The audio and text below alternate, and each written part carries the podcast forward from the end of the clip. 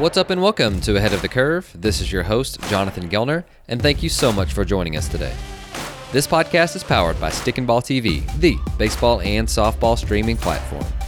Stick and Ball TV is a baseball focused streaming platform featuring the best coaches, players, and premium brands in baseball today. Stick and Ball TV creates and curates baseball training content, on brand partner content, and original lifestyle content, and publishes globally across their web, iOS, and Android apps. Check them out at stickandball.tv or on the Stick and Ball TV mobile app. On today's show, we're back with Robert Woodard, head baseball coach at the University of Charlotte. On part one, we discussed his transition into the head coaching job and different rules and standards. But today, we're all about the in season, or as he calls it, the on season. So we discuss ramping up pitchers for the season, technology use, and what 9 ATC means. You're going to love this episode with Robert Woodard. Starting to, you know, in the fall and get, getting ready for preseason, uh, which gets ready for in season and then, you know, postseason as well. So tell us a little bit about that transition. So flipping the switch from off season, you know, what's different for you guys? Where do you guys focus? What's your, what are your time limitations and constraints? And then how are you getting guys ready from now until uh, game one? Yeah, so in our, you know, we, we've we finished our fall season here, so we, we're basically going from where we were six days on, one day off, um, 20 hours maximum per week, you know, for six or seven weeks, to where you know we're we're um, we're now starting tomorrow our third week of what we we actually call the on season. Um, you know, it's just a kind of a play on words, I guess, just to kind of make sure that we stay in the mindset that it's not the off season. We're actually you know we're, we're in the on season here. And um, you know so we we're in our third week of that phase where we really go we're, down to you know about eight hours a week with the team five days on two days off. And we try to really you know we've got some pitchers that we're you know that we're you know they, they've they've done what they needed to do on the mound and we're we're, we're deloading them as far as their um, as, far, as far as their throwing uh, sort of ramping them down before we ramp them back up and we've got a group of pitchers that we feel like we really wanted to either work on an individual pitch type or an aspect of, you know, uh, or you know, or, or maybe multiple things. So we've kept them going. Um, we've got you know our position guys. We've got individual skill plans for those guys, whether then you know what they need to work on and focus on, you know, defensively or or um, you know offensively or in the weight room and in their you know in their training. And so we're really just trying to kind of narrow the focus with with each individual player in shorter bursts and and give guys a little bit more time to kind of breathe on the weekends. And you know i know we had a couple of guys that went you know a couple of guys went with one of our players families to charleston south carolina for the weekend to go to go be together. I mean you know it's it's this is the time of year where i think that stuff's really important. And i think it's gonna cool. i think that uh you know so a little bit less a little bit less baseball time a little bit more training time in the weight room maybe and and a little bit more time with friends and family um, so that when our guys get back in January, their batteries are charged and ready to rock. No doubt.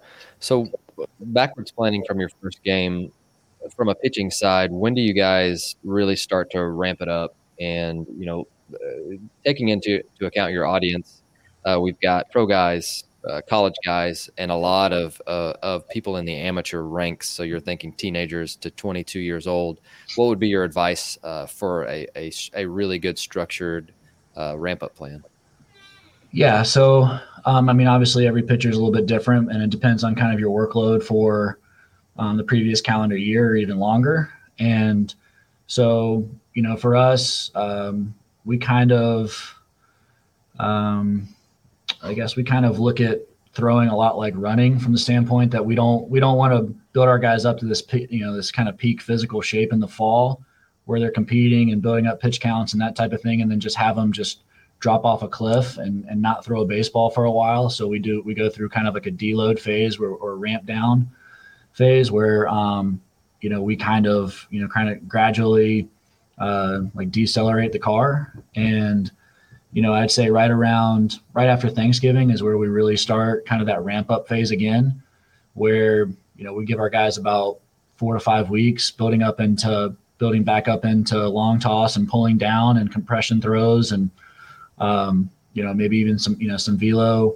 type training to make sure that our guys are you know, our, our engines are primed and ready to rock to get back on the mound. And so we'll probably guys start getting back on the mounds really for like bullpens right around Christmas, either just after, and then guys will throw three or four bullpens at home on their own, really kind of, you know, at their at their kind of comfort level. You know, again, each guy's gonna be a little different place, and sure. obviously we're in close communication with our guys, you know, via GroupMe or um, you know, we use Driveline TRAQ System to communicate a lot of our our training here. So they're, you know, so we're able to to kind of use those platforms to to to to train our guys even remotely. So um yeah, so our guys get back from winter break and then we'll get right into, you know, kind of bullpens and pitch design uh, type emphasis. Um, you know, really make sure we're, you know, working on on those types of things along with holding runners and just kind of seeing where our guys are at for about 25 30 pitches and then um, we'll have a few live at bat sessions to kind of again take it up a notch where we'll actually have hitters in the box on the game mound and um, you know we'll put some base runners on for guys to get some reads and then right at the, the last weekend in january the ncaa allows us to to start team practice and that's when we get into scrimmages and you know our starting pitchers will be ready for for about three innings or so that la- that last weekend in January, and then we try to go about you know adding an inning week by week till opening day, so our starters are ready for you know five you know five or six innings opening weekend. Oh, great! I love that. You mentioned all the the one of the the things that I wanted to get into was the technology piece because you guys have it's a ton of different things, and I think that's really neat and I also know that, that, there's a large part of the population who's like, I, if I inherited all that stuff, I don't even know what I would do with it.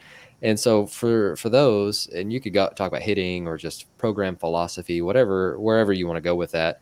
But you have all all of this the really cool stuff, and you mentioned driveline TRAQ, uh, the track system, and, and things like that. But just what would be your advice on how to use it efficiently? And you know, you're we've got staffs of two and up to probably I don't I don't know like what whatever you guys have five or six uh, essentially. And so, what have you guys found as your kind of sweet spot of hey, we're going to use it for this, uh, we use it to look at this, or just any advice you have on how to use it efficiently? Yeah, so I, I mean, I think I think a great place to start would just be to make like, I mean, we have a Google sheet, uh, you know, in our for our coaching staff. It's just a wish list, and we basically we prioritize, you know, so we'll we'll make a long we have a long wish list um, that our coaching, you know, all of our coaches, you know, they put. I don't care if it costs a million dollars or a hundred dollars. You know, just make a wish list of all the things you feel like, you know, we need as a program to get where we want to go, and then we try to put a prior. We try to put up like a priority system on it to where, you know, the most important thing you know there might be five things that are the most important things that are like 100 150 bucks and then you know so we're going to certainly try to go grab those things you know right away you know but then you know on the flip side the most important thing might be the trackman v3 unit which is is one of the most you know you know one of the most expensive things that we've we've had to purchase from a player development side of things. And that took us a year and a half to get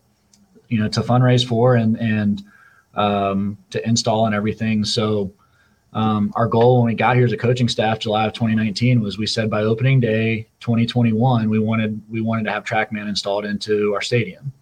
So you know, we just made it a goal, and and you know, we we went we we tried to grab the low hanging fruit where we felt like we could, and utilize it. And um, you know, again with this with we have tremendous support here from our former players and donors and alumni and administration to where you know, we just keep checking boxes off of the wish list. And, it, you know, the thing I've learned is that it keeps growing.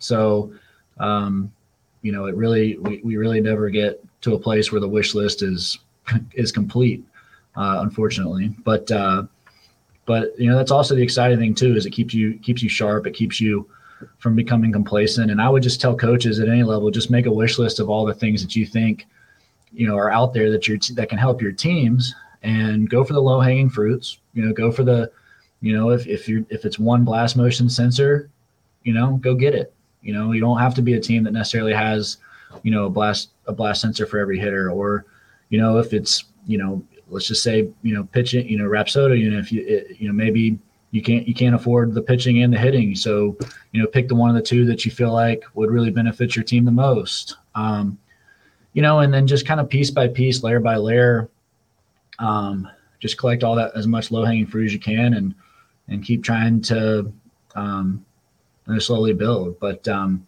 yeah i mean that would be that would be my you know my advice is is you know if like you know don't get overwhelmed by the fact that you know there's there's tons of things that that we don't have that we would love to have but we don't spend it we don't spend any time you know stressing over what we don't have. We just try to stay focused on controlling what we can control which is you know baseball message at any level i think it applies. And um you know so it's that's that's just kind of how we go about it here. And we feel like it's it's helped us you know progress and hopefully you know hopefully um you know it'll help you know to listeners out there that are you know kind of on you know trying to get get some stuff going and some install with technology. Again just you know don't don't don't worry for a minute if you don't understand something or you don't know how something works or you know just understand hey i think you know i think i really want to use a piece of technology to you know to help our players with this and just jump in two feet first trying to learn and embrace it. No doubt. I love it. And you know you're you're someone who it, it seems like you're very self-reflective and you're consistently you know by by listening to you talk about hey we're not where we want to be and we're going to continue to push towards that every single day. You know as, as the head coach you've got a ton of stuff on your plate but I, i'd love to hear you know what what are some of the things that you've dug into lately that you feel like has really made an impact? And when when coaches are listening to this there's going to be a lot of coaches who are either year one year two maybe year three like yourself who are like okay I, want to know what other coaches are, are digging into and, and any advice or anything that you that you've learned lately, uh, any epiphanies that you've had, but just does anything come to mind of like, hey, I like this is something that I've been digging into lately, and I don't I don't know where it, where it is yet, or or something that I've really learned that's really made a big impact on me.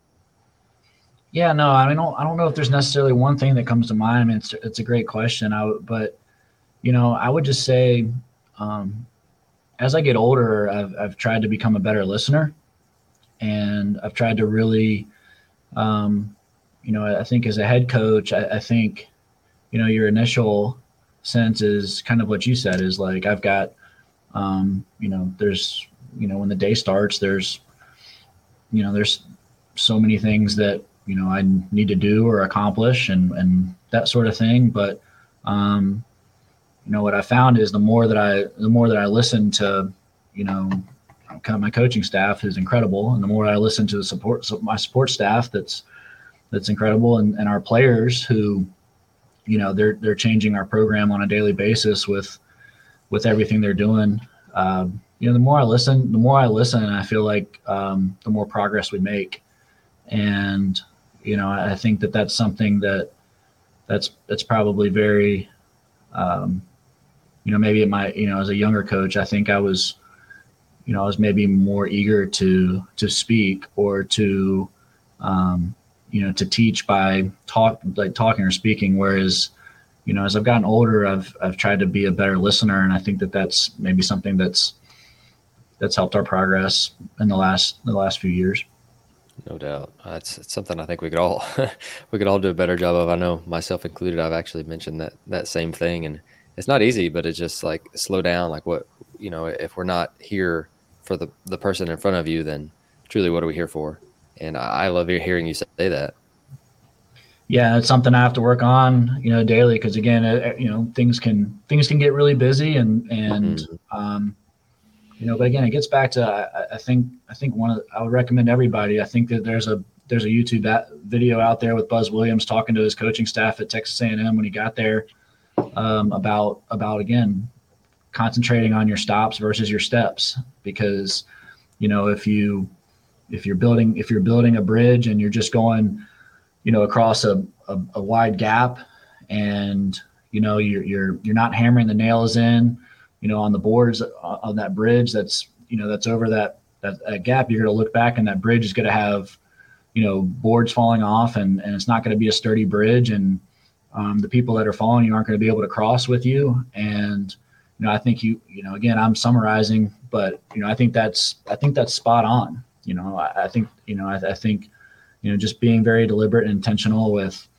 um, you know, the things that you're you're focused on is is pivotal. And if and um, you know, because otherwise you're gonna look like I said, you're gonna look back and if you rush through conversations and you rush through tasks and you rush through, um, you know, pra- certainly practice and training, then you're going to look back and that bridge isn't going to be as strong as it needs to be. So, sure. Um, you know, I, I, give a ton of credit to, you know, to, you know, to Coach Williams for, you know, putting that message out because that was that when he, when I saw that right before I came to Charlotte, it was very impactful for me and it's something I still try to, you know, kind of think about at times when I feel like things need to slow down or, are, are, are, are going too fast. Sure with with the communication piece, uh, you know, I I don't know. I've never been a head coach. I it seems like good head coaches are really good communicators, or at least they're striving to be better at it. And listening is a is a huge one. But it sounds like you guys, you and your staff talk a lot what what have you guys found to, uh, as a successful way to do that? And it may be ever evolving from year one to year two to the, the different staffs that you have but i'd love to hear just the, the formula that you guys have settled on lately that that has been effective for you. Well as a coaching staff we have you know we have a group text that that i have pinned at the top of my um, you know my text thread i guess. So you know it's uh at times i feel like it's a it, i feel like i'm you know, I'm probably the most active on that. So it's like there, will be times where, you know, I think I think the guys I coach with are, you know, they're, uh, you know, they're they're, I don't know, they're off doing whatever. Um, but but it, it's it's very active. You know, like our, our coaches are we're, we're texting all the time with each other.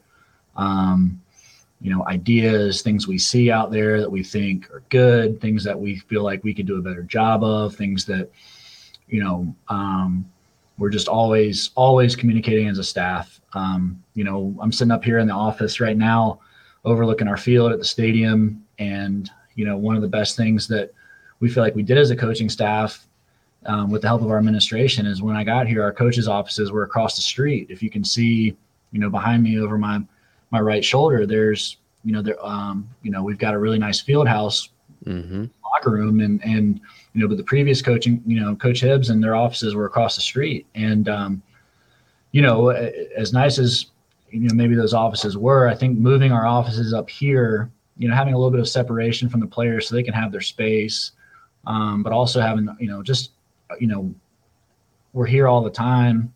And for us to have the ability to be up here and, and, um, you know, drink coffee and, and, and spread out and talk and, you know, I've got stuff written on the windows behind me. You can probably tell a little bit. Um, but you know, we, we don't have dry erase boards here. We have windows. So no, that's great. We write on we we've got we write on windows all over the offices as far as just brainstorming everything from recruiting to lineups to uh, upcoming schedules and events and and we just break stuff down and um, kind of you know again you know some you know sometimes we all agree on things and mm-hmm. sometimes we get in these sessions where we're split or don't really agree, but we just, you know, we all have this mutual respect where we all, you know, we, we all can, you know, communicate with one another and, and break it down um, in that front. And then from a program standpoint, um, you know, I think again, you know, I think Coach Fox at UNC, um, having played for him for four years and coached with him for five, um, starting back in the fall of 2003 and all the way through the spring of 2019. You know, nine years playing and coaching with him, um, you know, I saw him. He sent a he sent an email every single night to the entire program, basically from, you know, when the guys were coming back in August through the season ending in June, every single night. Wow, and that's crazy. For 20 plus years, you know, 20, 25 years, and um, you know, again, that's it's something that I that I pulled from him, and um, you know so every single every single night i send an email usually between you know 6 and 9 p.m sometimes 9.30 um, it's usually the last thing i do when i leave the office where i'll send an email to the entire program coaches players support staff and it'll have the upcoming you know tomorrow's schedule along with the upcoming week or however long kind of see fit. And um, sometimes it'll be a short message sometimes it'll be a long message with some thoughts, but but I'll send an email, every single night, just making sure that we're all on the same page with what we want tomorrow to look like and what we want to accomplish. And, you know, go from there. So it's really you know, good. I, yeah, it's just something, you know, again, it's something that I've, I've, i took from coach Fox that, that I think, again, not, you know, um, I think there's some newer school methods with, I mean, we have, we have a GroupMe uh, for the team that I think most programs use. And, and I, I, know there's, you know, there's programs that use Slack channels and those types of things, but I just think there's something to where, you know, one, I think it's important for our players to check their, their, their, their school emails, which, you know, no you, kind of take for granted as an adult, you know, you look at your email all the time, but, right. you know, I think, I think, you know, college students coming from high school, they, they haven't really developed that habit yet. So it gets them, mm-hmm you know, it gets them in that mode of making sure that they're staying on top of checking their email, and then also it kind of gives them the freedom to look, you know, to know that that they're going to get, um, you know, a message from me and and what tomorrow looks like, and some thoughts, and um, I send that every single night, and um, you know, we can talk about it a little bit more if you'd like, but we, you know, it, you mentioned social media, and we always, you know, we we you know, kind of our our mantra within the programs we play for the nine across the chest, the nine ATC, mm-hmm. and so I send a nightly email. It just it says 9 ATC, and then you know like tomorrow's will be 9 ATC 11:15, and mm. um, you know, and then you know tomorrow night it'll be 9 ATC 11:16, and so you know it just kind of uh, it's just something that that I really took from Coach Fox, and I saw a ton of value in. Um, I believe Coach Forbes at UNC, I think I think he does the same thing as well. Um, I just think it's an aspect of that helps a program run and kind of fire on all cylinders more when there's consistent daily communication. Because right. uh, schedules change. You know, you can put sure. a schedule you can put a schedule in place, and we play an outdoor sport, or you know, maybe there's you know maybe there's weather rolling in at four o'clock and we need to move things up you know whatever it may be we've got recruits coming in we want our players to know the names of the recruits that are coming in to visit whatever it may be you know i think communication's pivotal and um, you know, I don't I don't know if I've ever seen a coach communicate um, better, um, you know, within a you know leading a program than Coach Fox at UNC. So certainly try to that. certainly try to take as much as I've tried to take as much of that with me um, here to Charlotte. No, I, I, love it, and you hear you hear coaches all the time talk about communication, and thank you for you know digging into some of the different practical sides of being able to do that. I, I think there's a ton of different avenues, but I, I think that you know, if I was going to not grade you, but if I was going to say the constant communication and then you're, you're talking about 9 ATC, like whenever I see that, now I'll know exactly what that means. And you guys are, are doing it constantly. And so it's not just something that's, that's posted on a wall. It's something that is meaningful enough to you to include on a daily basis and to ingrain into basically the fabric of, of what you guys are building there. I love it. Well, thanks. And, you know, I'll just share, I mean, again, I touched on it earlier, but there's three coaches on our staff that grew up in Charlotte myself, Toby Bicknell, and Tyler Simmons. And, um, you know, this city and this certainly the school, but this city means a lot to, to our entire coaching staff, but us in particular. And I just remember driving from Chapel Hill to Charlotte with my, my car packed up. I was making my second trip, you know, two full carloads where I could barely you know, I think we've all probably moved somewhere and you've just got everything packed in and you can barely move. And um, I remember I was pulling up to, I was pulling up to, to Charlotte. I was getting ready to get off on the exit and, and I saw the skyline and I, I just had this idea that, you know, we've, you know, what are we going to, you know, we've got to play for something bigger than ourselves. We've got to play for something, you know, bigger than, than just wins and losses. And, and to me, um, you know, I think this program for us to be at the level we want to be at, we've got to play for the nine across the chest in the city of Charlotte. I mean, that's what it stands for. So, you know, the first two years here at Charlotte, um, I took responsibility and, and kind of came up with, you know, what each letter in the city of Charlotte Charlotte meant: character, humility, uh, accountability, relentlessness, loyalty, opportunity, um, toughness, tenacity, and energy. And that's what you know. And, and then I defined each of those to find each of those letter, you know, those words with what I felt like they meant and what I felt like should translate to our team playing on the field and how we carry ourselves, you know, in the classroom and in the community. You know, but then in talking with our coaching staff this summer, you know, we we all kind of got to an agreement that hey, we don't think this, we don't think that each team should play for the same, you know, the same nine across the chest. It's a different team. You know, this year's team is not last year's team. So to try to avoid kind of, you know, we've, I think we've all, you know, and I think, I think everyone in athletics can, you know, can tell you, I mean, there's, you know, if you, if you leave something on the wall long enough, you kind of stop reading it, you know, and, you know, if you got, um, so what we didn't want to happen is we didn't want the message to go stale or stagnant. And we didn't want to just assume that because, you know, we had some success last year, you know, playing for the nine across the chest, that just all of a sudden it's got to be there again this year. I mean, this is a completely different team. We have, you know, we brought in 26 players in a recruiting class that weren't, you know, they weren't in the dugout for last year's team, you know, and we returned 16. So, you know, that did. And, but it's, it's a completely different team. And so, mm-hmm. yeah, we made we made the decision, of coaching staff, that and and we will from this point on, each and every year, every you know each team will get to define, you know, what nine ATC mean, means to them. I love it. So our players, you know, without really sharing, our, our players took some time and and they they delivered our coaching staff what they felt like the nine letters should represent. They defined it, and that's what it means to us.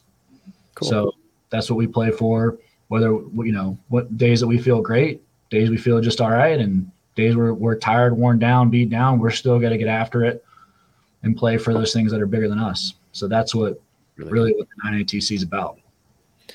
I love it. And again, that goes back to what we talked about earlier, which is giving back. And you know, your your bumpers almost uh, in the program, and you're just trying to keep them, you know, between the lines and and let it be their team. And you're you're being a consultant.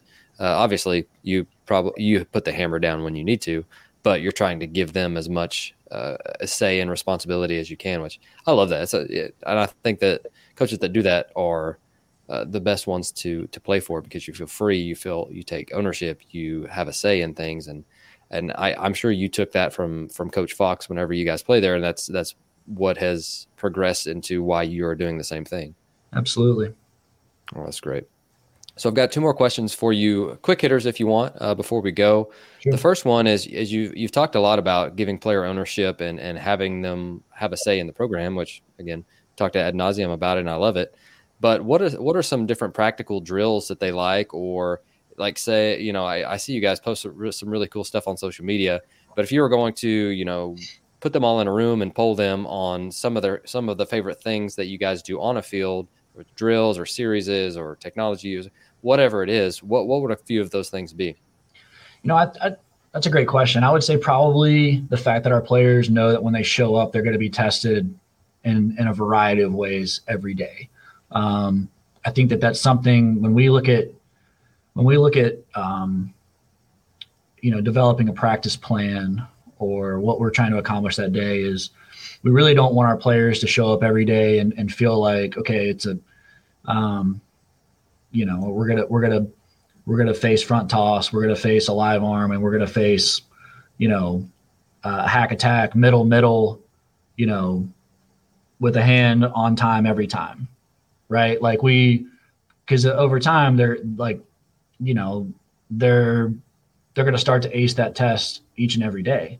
Well, what's gonna happen when you're facing um, you know, a guy that throws across his body or throws from really high or a guy that throw has a nasty left-handed slider. Um, you know, so we try to, and I think Coach Siebehar really, um, um, really does a great job of every, you know, from our hitter standpoint is, you know, when our hitters show up each and every day, they're being, they're being tested from a variety of different looks on the, on the hacks. And, um, it's not, it's not easy. You know, we talk about that in practice all the time is, is, um, you know, we talk about that as a team all the time. Is that practice is supposed to be hard, you know, and you, you, practice is supposed to be hard so that the game can hopefully become easier. Um, you know, and we're going to face a ton of different tests. I mean, we're going to face, you know, just in the regional alone last year. I mean, we faced, um, you know, Gavin Williams, big tall righty downhill, you know, high velocity guy who's, you know, he's going to pitch in the big leagues probably for a long, long time. And then we ran into a lefty, Ramsey from Maryland, that just kind of had a little bit of a side slot plus slider, you know, two completely different looks. Um, you know, and so we've just we've tried to learn from that and just try to really say, okay, um, you know, let's let's test our guys. You know, let's give our let's give our our guys as many different tests as we possibly can. So, um, yeah, I think on that front, I just I wouldn't say there's necessarily a drill in general. I would just say just the just that our guys know that they're gonna they're gonna be tested every day they show up at practice, and if they, you know, if they pass these tests, that they should, you know, they should head back to the locker room at the end of the day knowing that they got better and that they're more ready for the game because the game's really hard. Mm-hmm. And you know, so that's that's probably just a general response, you know. But I also think too, one thing I've one thing I've learned is, you know, I think it's pivotal for coaches to, you know, to train, you know, from a defensive standpoint as a team. You know, I think, uh, you know, if you go one because your players are coming from all over the country, they haven't played together, right? So they need to get acclimated, you know, in team defense and drills and those types of things, and you need to run through as many situations as you can uh, to where they all come together and they can think for themselves. Um, but also, you know, just the general travel ball travel ball dynamic is there's not a ton of practice, you know, or they're or they're in a facility and they're not on a diamond practicing together, running through tandems and relays and first and thirds and situations and those types of things. So we try to, you know, we try to really push the envelope and and go fast and run and and we do it do a lot of like situational defense type of work with our guys and make sure that they're they're a co- cohesive unit on that front. So I think the more that you can, you know, do those things, you know, test your guys in a in a variety of ways, you know, get them get them comfortable being uncomfortable, and then getting them play as a cohesive unit. Um, you know, I think those are things that are that are you know very valuable. Really good.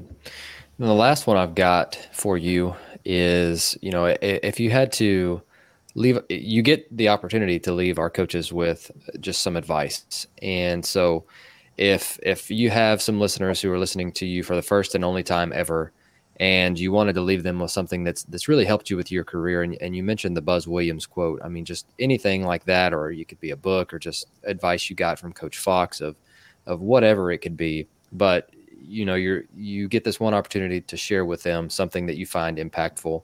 And what comes to mind um, gosh, that's, that's that's a great question. I would say um, probably two things would be the first thing that comes to mind is my first year coaching. I worked a camp up in Cincinnati, Ohio, and I was I was you know I was fortunate enough to kind of get to work alongside Ron Polk, longtime legendary coach. Literally wrote the wrote the book on college, you know, the, the baseball playbook. And uh, he and I were riding to the airport together in a car, and I asked him. I said, I said, Coach, this is my first year coaching. Um, I'd be remiss if I didn't ask you, you know, if you had a piece of advice for me, what would it be? So I'll, I'll share with the audience what he told me. He said, he said, Woody, be yourself. He said, don't try to be something you're not. Um, if you, you know, if you try to be, if you try to be something you're not, then your players are going to see right through you. And that's that. always, that's always really tried to stick with me. Um, you know, because I think again, I think we all have coaches that we admire. I think we all have coaches that we you know respect and we emulate. But at the end of the day, I think I, th- I think what's um, I think that advice has really helped me, you know, kind of um, you know um, I don't want to say be successful, but be more at peace with the result. You know, sure. like like when you know when we when things don't go well or we don't have success, you know, at least at least at the end of the day too, when you know like you've kind of been yourself and you've done things in a manner at which you're proud of and and you know the results happen then that's certainly great but they don't you know you're you're at peace with them. And and uh, i think it's helped me have a better relationship with with my players uh, at least i would hope so. So um, you know i would i would share that advice um, you know just because again when when you know if ron polk's going to give give me advice then i'm going to listen. Sure. I guess uh, i got one more for you follow up to that one so you you've got you got the chance to work for uh, one of the most fantastic college baseball coaches ever. Do you did you ever feel like you had to fight the urge to when you got the job to be more like him? Because I you know I've gotten the chance to work with some really really good head coaches, and I want to take bits and pieces from them like like you mentioned and put them into my personality. And lately, I've been reading uh, the the newest Patriots book. It's better to be feared and all of Belichick's assistants tried to go and, and implement everything exactly like him. and they all like I don't think any of them have had much success, and so that that's kind of stuck in my brain lately. And I don't think that that you have done that, but I had wondered if you had had had to ever fight that urge. Um, yeah, yeah, I would say a little bit. I mean, I think there's some times where, you know, there's some maybe some some things or standards that, um, you know, again, maybe maybe um, I've tried to, you know, kind of instill that we're, well, the, you know, these are standards or things that that Coach Fox instilled. So I, you know, I have to, you know, I have to do it here. Versus, you know, kind of, I think that I think it's important to be able to read the room, and you know, sometimes when you read the room and, and it says, hey, look, you know, this is, you know, our team here, you know, this 2022, you know, Niners baseball team, you know, this isn't the 2012 UNC team. This isn't the 2006 UNC team. So you can't coach them as such. And there's certain, you know, there's going to be crossovers. There's going to be, you know, some certainly some standards that I think are, again, we talked about them earlier that are non-negotiable. But I think you have to have the ability to read the room and recognize that that this team, you know, whichever team it is, wherever you are, at whatever level you're coaching, I think you need to be able to read the room and say, yeah, I know this worked last year. I know this worked in previous years but you know, this my gut tells me that this team needs a little bit more or a little bit less of this, whatever this is. And you've got to be able to, I think, as a coach, to be able to adjust and read the room. And I think that's, I think that's really important. Um, you know, and, and it doesn't, it does, you know, I would, you know, getting back to, you know, kind of the the the Belichick and the assistant coach reference. I mean, I think I don't think any of those assistant coaches had Tom Brady as their quarterback. So uh, uh, I, I, think, um, you know, I think that would that would certainly enhance their their, their, their chances if they did. Um, no doubt. But yeah, you've got to be yourself. Getting back to Coach Polk's advice, and you got to be able to read the room and um, not wait until next season to make an adjustment. Um, you know, I think so I think long time, long time college baseball Hall of Fame coach Augie Garrido said coaching coaching is not looking back and second guessing. Coaching is is looking forward and seeing what's coming and adjusting before something happens. And I've always tried to to take that with me too. And I so I think I think being able to look through the windshield and see what's coming um, is far far more important than you know than looking in the rearview mirror and, mirror and saying, well, this worked in the past, it should work in the future. That, that that's not necessarily the case, in my opinion. Thank you for listening to Ahead of the Curve. If you enjoyed the show, please consider leaving us a rating or review wherever you are listening. I also wanted to remind you that you can find the video portion at the AOTC channel on stickandball.tv. Have a great week.